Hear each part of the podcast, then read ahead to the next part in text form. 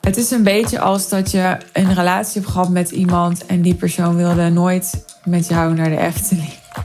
Ik verzin dit wel even ter plekke. En dan krijgt hij zo'n nieuwe relatie, weet je wel. En na twee weken, huppatee, zijn ze in de Efteling. Dat je echt denkt, what the fuck, je wilde nooit naar de Efteling, weet je. Dat kun je ook in een coach-coachie relatie hebben. En dat heeft gewoon met de dynamiek te maken.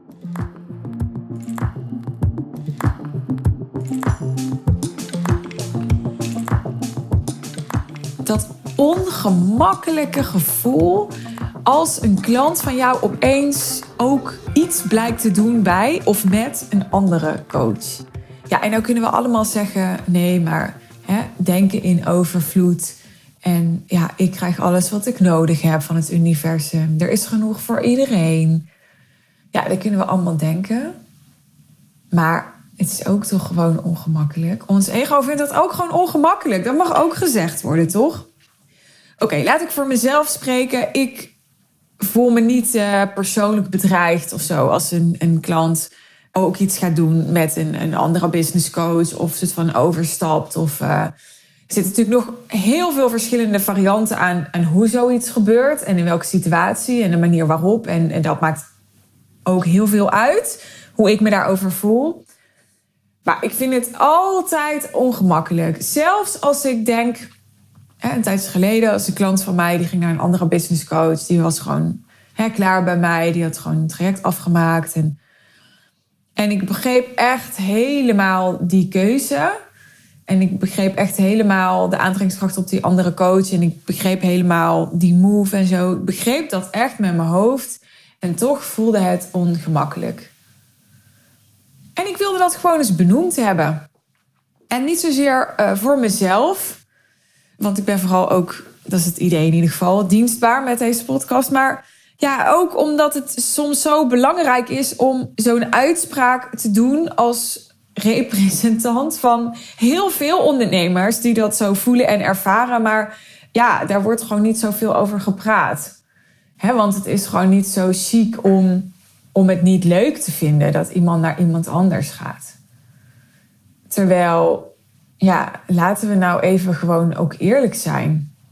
Laten we gewoon eerlijk zijn.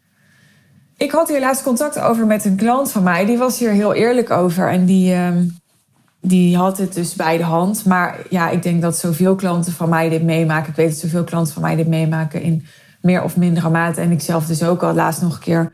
Een klant die deed een live dag bij een andere business coach. En een klant die ging naar het event van een andere coach. En ik krijg zelf op mijn event ook allemaal mensen die bij andere business coaches zitten.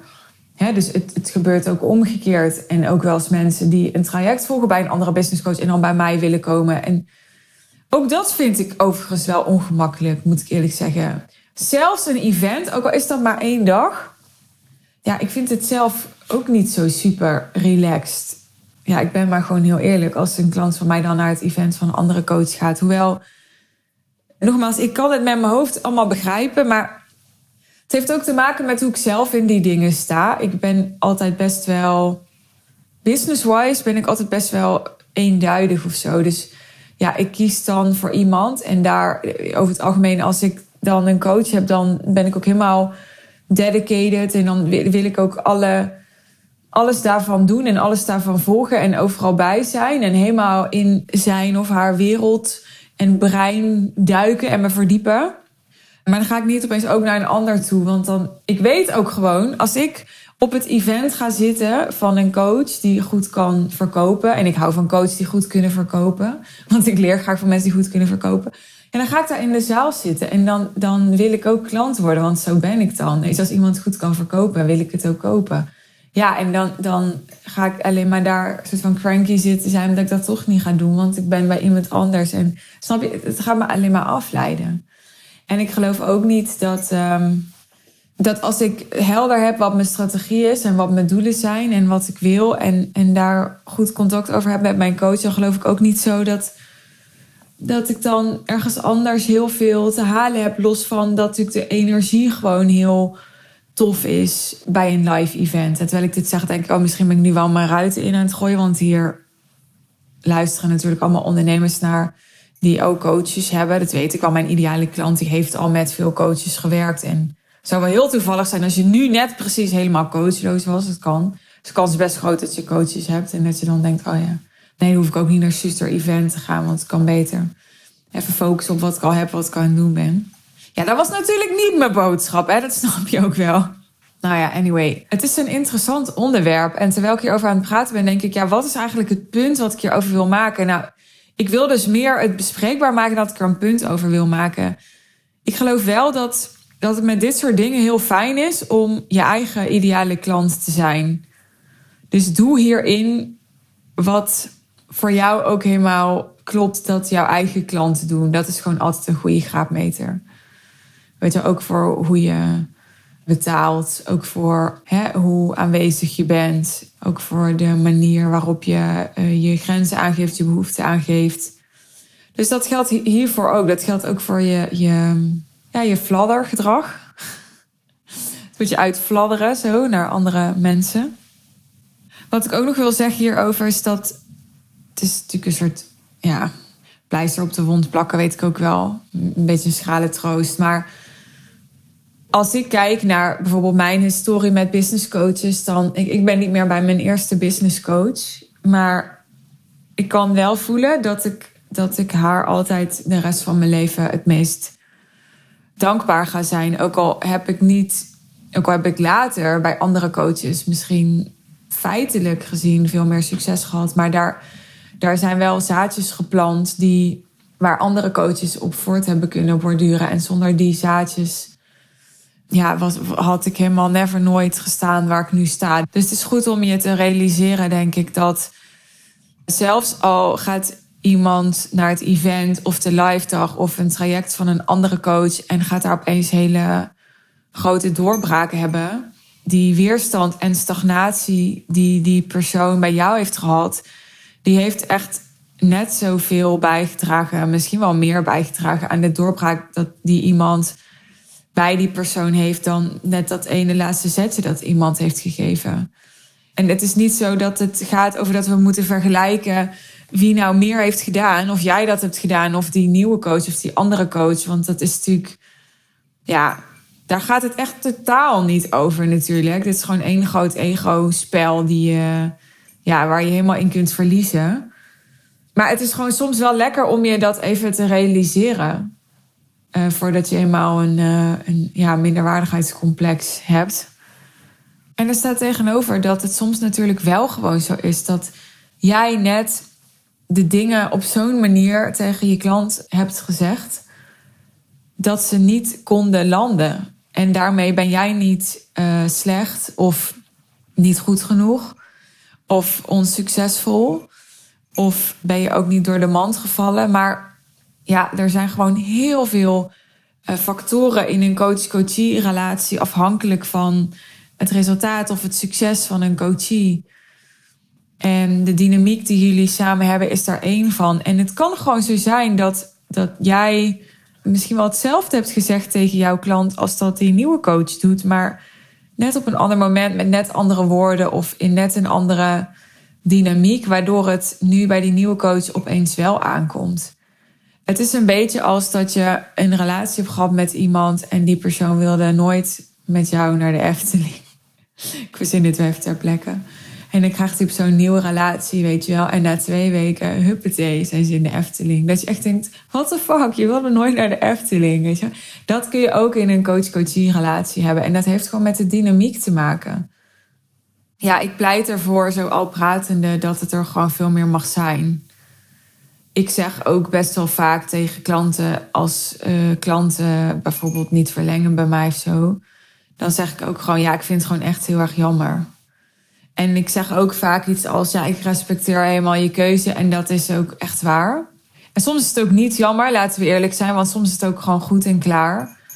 Maar ik hou heel erg van, van doorbouwen. Hè. Dat heb ik al vaak laten doorschemeren in mijn podcast. Dus daarom heb ik al jarenlang heb ik de Real Deal. Al jarenlang heb ik de High Level Sales van de Intensive. En als ik mag kiezen tussen na een jaar een nieuwe klant krijgen of verlengen met een klant, dan zou ik kiezen voor verlengen met een klant. Nogmaals, hangt natuurlijk helemaal van de situatie af. Maar ik hou gewoon heel erg van doorbouwen met iemand. En ja, als, dat dan, als ik dat helemaal al voor me zie en uh, iemand gaat dan toch weg, dan doet dat gewoon echt wel pijn soms. Niet dat ik dan helemaal huilend in mijn bed lig, maar doet wel gewoon even pijn. En, en daar ruimte aan geven in plaats van dat rationaliseren is denk ik echt belangrijk. En, en ik zie dat echt te weinig gebeuren. Wat ik ook wel te weinig zie gebeuren is daar het gesprek over aangaan met je klant. Dat is echt ook wel moeilijk hoor. Want stel jij ziet dat een klant bij een andere coach is en jij voelt je daar ongemakkelijk bij, dan wil je ook niet jouw ongemakkelijke gevoel op die coachie gaan projecteren en die coachie daarmee lastigvallen. Terwijl het aan jou is om met dat ongemak om te gaan. Maar soms is het wel degelijk gewoon echt verstandig en goed om eens te vragen: hey, waarom was je daar? Weet je wel, is er een bepaalde behoefte die je daar ging zoeken, die wij je ook kunnen bieden, maar die je blijkbaar bij ons niet gevonden hebt of niet durfde te vragen of waarbij je niet het vertrouwen had dat wij je daarmee konden helpen of, of gewoon de aanname hebt gedaan dat wij daar niet mee konden of wilden helpen of en ik denk door te rationaliseren kom je ook nooit bij een gesprek als deze. Het begint met eerst erkennen dat het gewoon ongemakkelijk mag zijn. En dat je het misschien wel helemaal niet begrijpt. En dat je het ook best misschien wel ingewikkeld vindt om weer inhoudelijk met iemand in gesprek te gaan. Terwijl je weet dat, dat iemand anders zich ook met dit onderwerp heeft bemoeid of nog steeds aan het bemoeien is. Dus pas als je er erkenning aan geeft dat het, dat het er is dus erkenning geeft aan het feit dat die ander die beslissing heeft genomen, die keuze heeft gemaakt of die actie heeft genomen. Maar ook erkenning geeft aan wat dat met jou doet en hoe jij daarover denkt. Pas dan kun je ook open over zijn naar elkaar. En terwijl ik dit zo zeg, denk ik, ja, en, en, en daar zit ook weer het verschil tussen, ja, zoals ik het zou omschrijven, ik kan er niet echt omheen, high-end en minder high-end. Dat als jij echt high-end wil werken met mensen, dan stap je over jezelf heen. En, en ik denk dat we heel vaak rationaliseren waarom hè, we iets niet zouden mogen voelen. Omdat we dan in schaarste denken, omdat uh, we dan niet volwassen zijn, of, of omdat het niet chic is, of hè, omdat het ons probleem is dat we daarmee zitten, of wat dan ook. En daardoor gaan we eigenlijk, ja, helemaal rechtvaardigen dat die ander dat doet, want dat moet toch gewoon mogen en kunnen. En, en, en door dat te doen, ga je ook je coachie niet echt meer geven wat hij nodig heeft. Want doordat jij vindt dat jouw gevoel er niet mag zijn, neem je ook het effect van de actie die de ander neemt niet serieus. En doordat je dat effect niet serieus neemt, kan je het ook niet meer bespreken. Dat is wat ik net al probeerde te zeggen. En als je het niet meer kan bespreken, dan komt er dus ook nooit een gesprek over ja, welke behoeften die ander ging zoeken. En of en hoe het die ander helpt om nu ook ergens anders naartoe te gaan. Want ik denk, heel vaak helpt het niet per se. Heel vaak is het, ja, is het een uiting van onzekerheid dat iemand dat doet. En is het feit dat hij dat gaat doen, dat hij naar iemand anders gaat, daarmee ook een soort symptoombestrijding. In plaats van dat er een gesprek plaatsvindt over, ja, waar ben je precies onzeker over dat je denkt dat je het nog nodig hebt om ook dit te doen, of ook dat te horen, of ook daar te zijn. Daar zit voor mij echt een verschil tussen high-end en minder high-end. Dat op het moment dat een klant jou echt veel betaalt, ga jij veel meer uitgedaagd worden om continu na te denken, maar wat helpt mijn klant nu echt?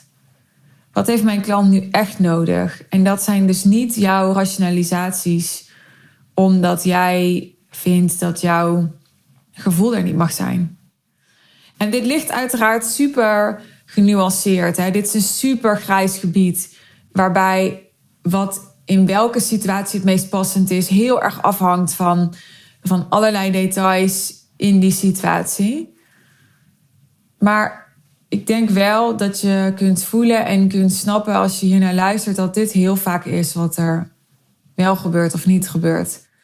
dus dat heel vaak ja, er eigenlijk over zo'n ongemakkelijk gevoel heen wordt gepraat, waardoor het niet meer bespreekbaar mag zijn. En waardoor ja, dus ook relaties, maar soms ook doorbraken toch een beetje aan de oppervlakte blijven. Ja, ik wist helemaal nog niet toen ik begon aan deze aflevering, dat je misschien al door, dat, dat hij hier naartoe zou gaan. Maar er zit toch eigenlijk wel een hele mooie les in, een mooie boodschap, vind ik. Ik ben benieuwd hoe jij dat ervaart. Als je wilt reageren, doe dat um, gerust. Je volgt me waarschijnlijk al wel op Insta, maar zo niet. Eh, je vindt mijn, uh, mijn Insta in de show notes. Dus via een DM kun je mij bereiken. En als je nou denkt, goh, ik zit bij een supergoeie coach, maar ik heb echt zin om uh, een doorbraak te hebben bij een ander. en je luistert deze podcast en je denkt, hmm, misschien wil ik wel vreemd gaan met Suus.